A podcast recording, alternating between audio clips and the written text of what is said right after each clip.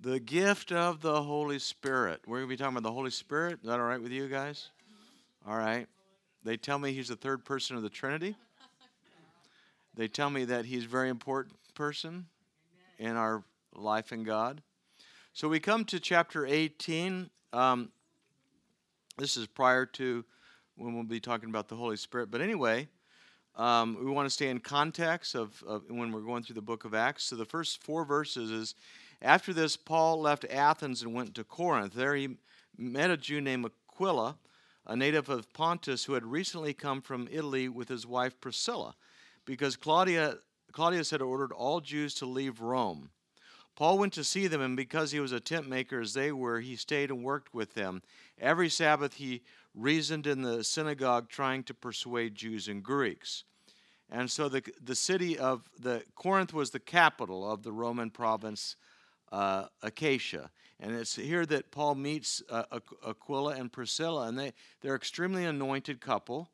They become Paul, one of Paul's closest friends over the years. They're one of his dearest ministry com, uh, um, uh, companions. And here it says that he reasoned in the in the synagogue every Sabbath, so once a week was was the was all Paul could do um, at this time. And it may be you know, there's a lot of this is conjecture because we don't have much more than what we've got here.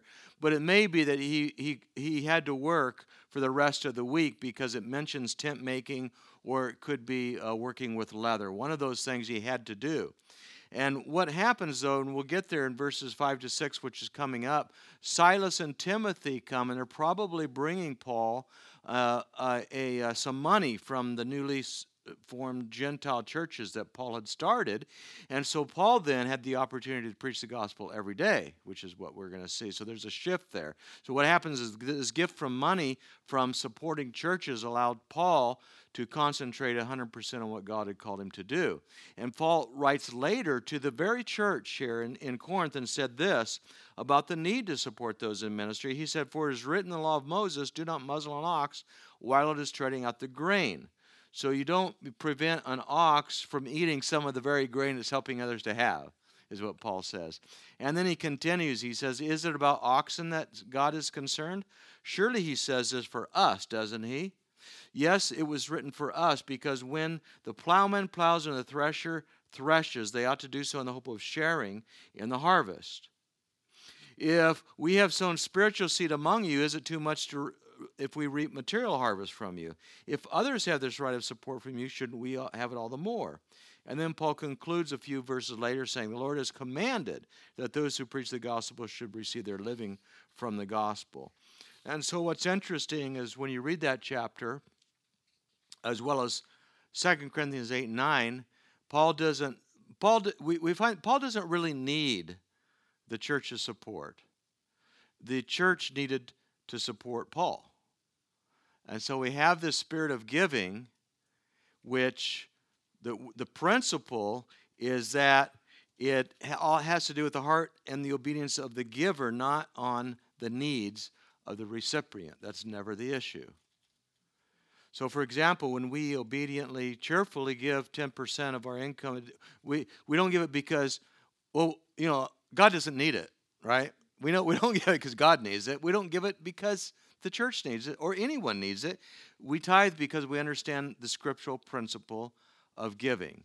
And so we tithe because the Lord has promised that if we test Him in that area, He'll bless us, open up the heavens, and we tithe cheerfully because we love God in all of His ways. It's His principles, it's His way of doing things.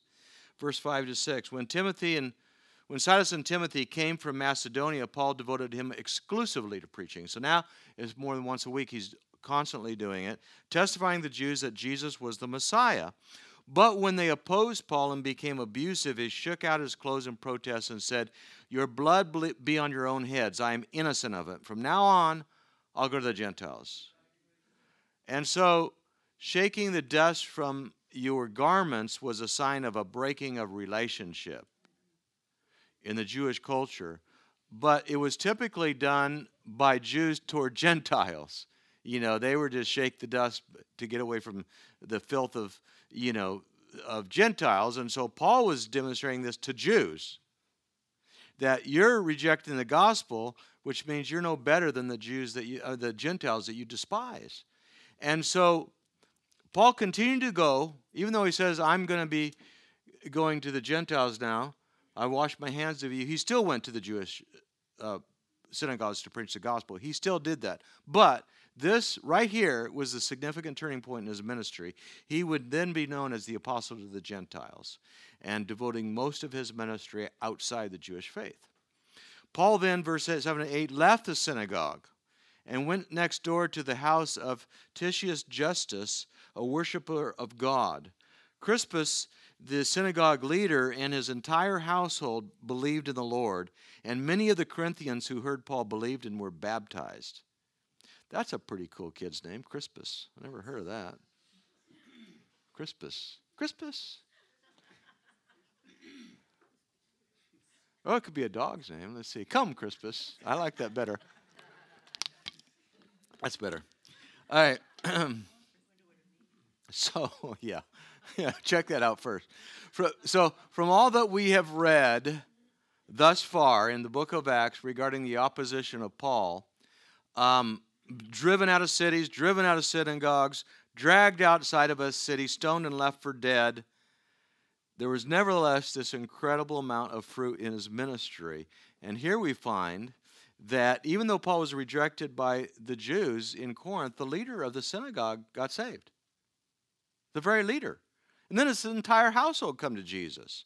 So the gospel, we have to understand, will always find receptive hearts. We may talk to people.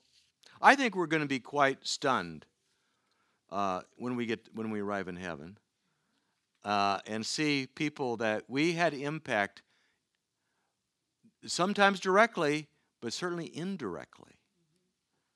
And we never would have known. And we're, we're just going to be blown away. We're just going to see that, that the fruit is far beyond anything we could have imagined. The impact that we had some on somebody's life in passing, even.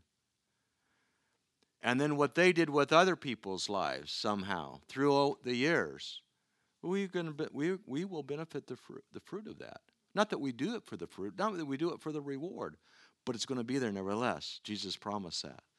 And so the, God, the, the, the kingdom will continue to advance no matter what. Jesus spoke, about that. It's going to continue no matter, no matter what. God will advance it, but isn't it wonderful when He uses us such in little ways throughout our lives? Verse 9 One night, the Lord spoke to Paul in a vision Do not be afraid, keep on speaking, do not be silent, for I am with you. No one's going to attack and harm you because I have many people in the city. So Paul stayed in Corinth for a year and a half teaching them the word of God. I mean, if Paul, God had to tell Paul not to be afraid, how much more does he have to tell us? I mean, Paul was a stud. I mean, he, just, he just, you know, he wasn't afraid of anything. So why did God have to tell him to be afraid? I think that, that I, I think the reason Paul, he said, don't be afraid is because, you know, I'm going to be, be with you is because um, it allowed Paul to f- completely focus. In other words, he knew he would be opposed, or still he's still receive opposition, but he's going to be physically uh, protected. was not going to be kicked out of the city. He's not going to be stoned, left for dead. You know, you can go this way, and and so Paul felt in that w- way secure in the presence of the Father. And what a blessing to the Corinthians! I mean, can you imagine having the Apostle Paul with you for a year and a half, and just the riches that Corinth must have received. And, and God protected him, obviously, to build his foundation on this key city in these young believers. And then we come to this passage in the next dozen or so verses where Paul leaves Corinth, he travels to Ephesus, Caesarea, Jerusalem, Antioch, and Galatians, and he's strengthening believers throughout the region. So he's just traveling a lot. But we come to a section where Paul is not involved in verses 24 to 28. Meanwhile, a Jew named Apollos, a native of Alexandria came to Ephesus. He was a learned man with a thorough knowledge of Scripture. He had been instructed in the ways of the Lord, and he spoke with great fervor and taught about Jesus accurately, though he knew only the baptism of John. He began to speak boldly in the synagogue. Then it continues When Priscilla and Aquila heard him, they invited him to their home and explained to him the way of God more adequately. When Apollos wanted to go to Achaia, the brothers and sisters encouraged him and wrote to the disciples there to welcome him. When he arrived, he was a great help to those who by grace had believed, for he vigorously refuted his Jewish opponents in private debate, proving from scriptures that Jesus was the Messiah. Huh? Public debate. Thank you, Richard. Um, yes. And some, I mean, uh, Apollos, some believe that he wrote Hebrews. You know, there's not, uh, there's obviously, it's, we, we just say the writer of Hebrews, we don't know. Uh, it's very unlikely that it was the Apostle Paul. It's not anything like what he had written in another passage. Apollos is one that could have been because of the Old Testament references. But any, in any case, Priscilla and and uh, Aquila and Apollos and, and Apollos are key ministers alongside the Apostle Paul. And Apollos was this eloquent, powerful teacher. And, and, and Paul said later that Apollos watered the seed that he had sown. And so he was significant influence in the church at Corinth. And in 1 Corinthians chapter 1, his first letter to the believers in Corinth, Paul says, One of you said, I follow Paul. One of you says, I follow Paul. Another, I follow Apollos. Another, I follow Peter. Still another, I follow Christ. Well, that's a pretty elite company. That's, I mean, Jesus, Peter, and Paul, and Apollos. That's pretty, pretty good company that Apollos is placed in. And so um, the thing is, when he comes into the scene, he doesn't have a complete understanding of the kingdom because all he knew of the baptism of John, which means he needed to be taught about the life, death, and uh, uh, resurrection of Jesus and the significance of it. So Priscilla and Aquila take them under, take him under their wing and, and, and, and instruct him before he goes out. Then we come to the first few verses of chapter 19. This is the Holy Spirit part. While Apollos was at Corinth, Paul took the road toward the interior and arrived at Ephesus. There he found some disciples and asked them, Did you receive the Holy Spirit when you believed? They said, No, we have not even heard that there is a Holy Spirit. So Paul comes upon disciples, but he discovers that they're not really disciples of Jesus, but they're disciples of John the Baptist, because that's all the teaching they knew. And the first question Paul asks him is Did you receive the Holy Spirit when you believed? And some insist on rendering the word when to the word after, meaning, Did you receive the Holy Spirit after you believed? And that helps promote the teaching, this second work of salvation, that after Jesus uh, comes into our hearts, then at some other time we've received the baptism or the filling of the Holy Spirit, what some call a second work of grace. The problem with that, using this passage, is that the word really is translated when, and that implies that the Holy Spirit is received at a definite time, and that time is when we exercise our initial faith in Jesus. The same is expressed in Ephesians 1:13 which says, "Having believed, you were marked with him with a seal. You were marked in him with a seal, the promised Holy Spirit." So there's no space of time ever suggested in the New Testament between receiving Jesus and receiving the seal of the Holy Spirit. So the, whole, the New Testament does not recognize the possibility of a Christian being a Christian, uh, of a person being a Christian apart from the possession of the Spirit of God. You can't have Jesus without the Holy Spirit. Jesus said, No one can enter the kingdom of God unless he is born of water and the Spirit. Romans 8 9. If anyone does not have the Spirit of Christ, he does not belong to Christ. Doesn't get much clearer than that. 1 Corinthians 12 3 tells us no one can say Jesus Lord except by the Holy Spirit. And Titus 3 5 says, God saved us through the washing of rebirth and renewed and, and renewal by the Holy Spirit. So the Apostle Paul, he writes here, and he he's simply trying to determine if these men were true disciples, for one thing. And the way he found out was to ask them if they had received the Holy Spirit, because a person cannot be a disciple without receiving him. Does that make sense? So, have you received the Holy Spirit? Because that way, if you say yes, and I know you're a disciple, you say no, I know you're not. Well, these guys said they hadn't heard of the Holy Spirit.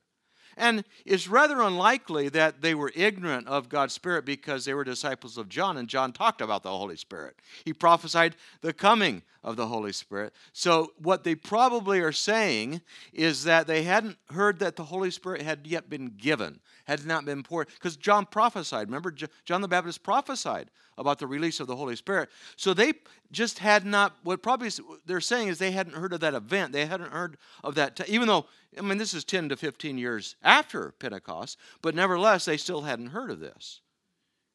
I mean, they didn't have internet. Verse 3 to 4. So Paul asks that, exactly. Then what, uh, bapt- then what baptism did you receive? John's baptism, they replied. Paul said John's baptism was baptism of repentance. He told people to believe in the one coming after him, that as in Jesus. So Paul is saying to these men, you know, in one sense, uh, that's good, but uh, John's baptism was only preparatory. Doesn't really do anything until the Messiah comes. So it's preparing you for the one who's coming. John's was a baptism of repentance, whereas Jesus brings forgiveness of sin and eternal life. Big difference. Upon hearing this, they were baptized in the name of the Lord Jesus. And when Paul placed his hands on him, the Holy Spirit came on them, and they spoke in tongues and prophesied. And there were about 12 men in all. So, since these men had no, understand, they had no experience with the Holy Spirit. They were disciples of John the Baptist, so they had no experience with anything up until this time. So Paul baptizes them in the name of Jesus because they finally realized, no, this is right. This is this. We're, we're convicted. This is right. He baptizes them. They're filled with the Spirit, and they speak in tongues and prophesy. That is the normative pattern in the book of Acts. Baptism in water, fill, uh, fullness of the Holy Spirit, speaking in tongues and prophesy. You read it all the time. People who were distant from God, they heard the truth about Jesus. They, they accepted him as their Lord. They were baptized in water. They received the fullness of the Holy Spirit, and they spoke in tongues and they prophesied. Just like that. That's what you see over and over. I mean, today it's like, I mean, uh, you know, there's time for, uh, back then there was no time period when a person accepted Jesus you know, like today, because today you'll have this time period. They accept Jesus, and then you're baptized in water a few years later. And then um, you receive the gifts of the Holy Spirit after that. You know, it, it, it, it typically back then occurred all at once. I mean, I got saved with, when I was 17, and it was a, a obviously a life changing day. And then so I go back to church the next week, and I'm still you know, I mean, I can't wait to get to church. It's like amazing. And so, you know, so I would go back to church the next week, and Lonnie Frisbee, who's who's the pastor of Calvary Chapel Riverside, so he, uh, so we have this what they call the afterglows, and so we go into this other room, and I'm sitting right next to him, and he says, "Have you ever, have you ever, have you received the the Holy Spirit, the gift of the Holy Spirit, that's speaking in tongues?" I was not, you know, I'm like clueless. I have no clue what he's talking about. Zero. I mean, I was raised in the church. I have no idea what he's talking about. And, and so, you know, anyway, long story short, he just started, he says, Well, we're just going to pray in tongues. We're just going to sing in the Spirit, and you just do what we do. I said, Okay. What do I know? Okay. And that's what happened. He just started praying, and then they started singing, and I started singing and praying, and boom, there you go. You know, about 50 of us right there speaking. It, it was fun. But um, having said that, there may be some today that uh, have never received the gift of tongues or the gift of prophecy, both of which were, you know, can I suggest that they're kind of like entry level gifts? Everybody can receive the gift of tongues, it's a prayer language. Everyone can prophesy. I mean, everybody can do everything healing and miracle. Everybody can do everything. I'm just saying it seems like these are the things that brought. Why are these? Why? What do you think that? Why? Why was always gift of tongues and prophecy? Well, gift of tongues, our prayer language between between us and God, is what builds us up. The Bible teaches. Prophecy is for the building up of other people. So these are wonderful gifts. They build you up. They build other. Stop that. Other people up. You know, they're they're great gifts. They edit. They're edifying gifts. And and and it, it appears that they open the door and for other things where we can then move into words of knowledge and words of wisdom, the gift of faith and gift of miracles and he, gift of healings and discerning of spirits and you know a lot of the other gifts. They're kind of like, I don't know if it's interesting it just it just feels that when you see that it, these are the gifts that occur. And perhaps there's some that have never, maybe there's a few that have never received the gift of tongues or of prophecy, and perhaps you're waiting for God to give it to you. Well, if He wants me to have it, He'll give it. Mm, not sure if I read that in Scripture very much. Paul says to be zealous. That means seek after. This is 1 Corinthians 14. Run after it. Seek after it. Be zeal. The word is zeal for spiritual gifts.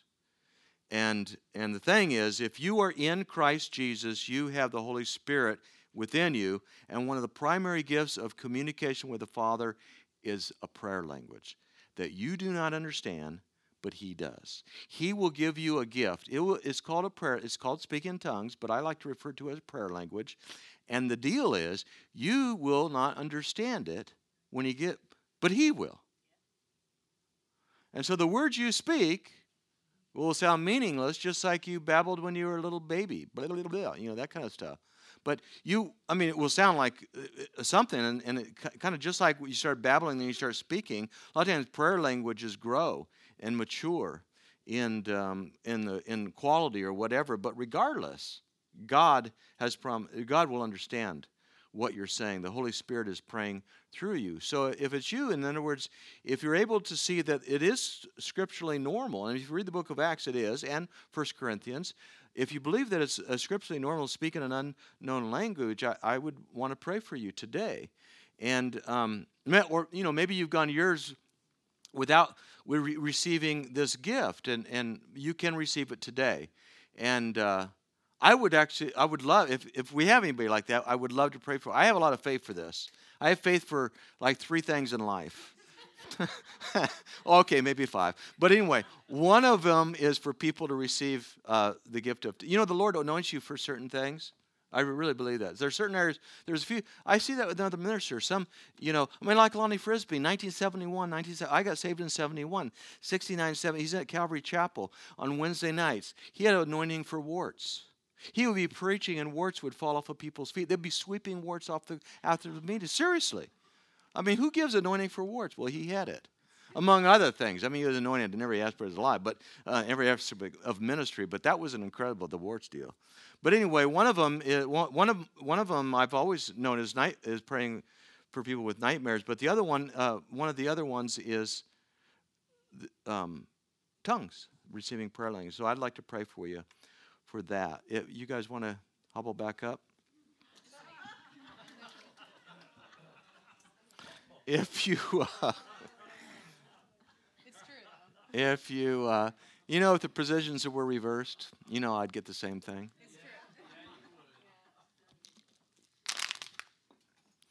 Um, if let me just say a little aside here why they're um, getting set up. If if you do have a prayer language, um, which I would assume most of you do, did you know that it's important to use it? Can you imagine? God gives you a gift and we're supposed to use it. It's not enough to say, you know, hey, I received the uh, gift of tongues back in 84. What's wrong with that? I got that gift back in 84. Have you used it since? Well, a little bit here and there. You know, it's it's it's like uh, receiving a gift and just putting it in the closet. I got the gift. Are you using it? No, well, it's in my closet. I never wear it, or I never play with it. You know, it's it's kind of like the gift of tongues is is uh, the prayer language is given for us for a reason, and one of the one of the reasons is because we don't know how to pray like we should. So the Holy Spirit makes intercession through us. Because I would imagine the Holy Spirit knows the will of God, don't you? He is the third person of the Trinity. I think he knows God's will. He knows how to pray the God's will. So when I'm praying in tongues, I'm trusting that the Lord not only understands my prayers, but it's the Holy Spirit praying through me, and I am praying the will of God.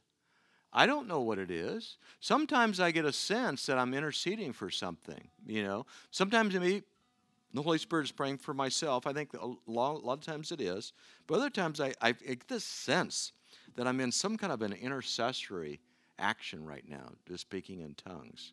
Singing in tongues, um, and, and uh, you know, obviously you'd probably want to do that where you're, it's not in public, but uh, even if you have a good voice, it's kind of a little different to sing in tongues. But anyway, uh, I mean, in, like on the street. But anyway, when you sing in tongues, it's like uh, singing is such a release anyway in us. I mean, we're just made to be. We God created us to sing, you know. So that's why music is such a big part of most people's lives. It has a power. There's a power connection with singing, and so there's something about taking tongues and singing different melodies. Just just make up stuff. It's fun. You just make up stuff and you just sing in the spirit and it cleanses. There's something that goes on that's a cleansing that's very difficult to explain unless you've experienced it. And then you would nod your head and go, Yes, I get that. It's a cleansing. It's like a freeing. It's like a flowing. You know, I've, I've given this example before of of you know when you when you maybe when you were little and you because I don't think we drink out of the hose anymore but when when I was little we always did we were out playing in the yard we turn on the hose and the first thing you do on the summer night you don't put it to your mouth because it's hot and it's murky you let it run and then it's cold and it's and it's uh, clear and that's what happens with when we haven't prayed in tongues for a long time. We got to get that junk out. We got to let that hot and you know, murky water, just speak in tongues and sing in tongues, let it go. And then after a little bit, it may take five minutes, it may take 20 minutes. It just depends. You know, we could take five seconds, but it, we just got to get that stuff out. And then and then it begins to flow and again it begins to re- be refreshing and i'm getting excited just talking about it but anyway so we just want to uh, allow this to, to happen in our lives so let's stand together and as we worship if if you're one that uh, has never received the gift of tongues, or you did a long time ago and, and you've kind of put it in the closet, you never really used it, then I would like to reactivate, if you will, or pray for those that have never received, and we'll just do that up here. And, and also, if, if you would like to receive, if you, if you, if you would like to pray, pray for any other gift of the Holy Spirit, that you desired, that is definitely worth praying for. It's just like, you know what? I really wanted to move in the gift of healing. You know what? I really want to move in the gift of prophecy or, or the, you know, my favorite's the gift of faith. I love the gift of faith. It kind of like, that one like intersects with all of them. You know, it's a pretty cool. If you want that one, we'll pray and tell me what it's like. But anyway, um, so we'll, we'll just pray. We'll just worship here. And as, and as you feel led, if you want to receive prayer, um, and if we get, you know, a few people, I'll grab some other people to pray as well. All right?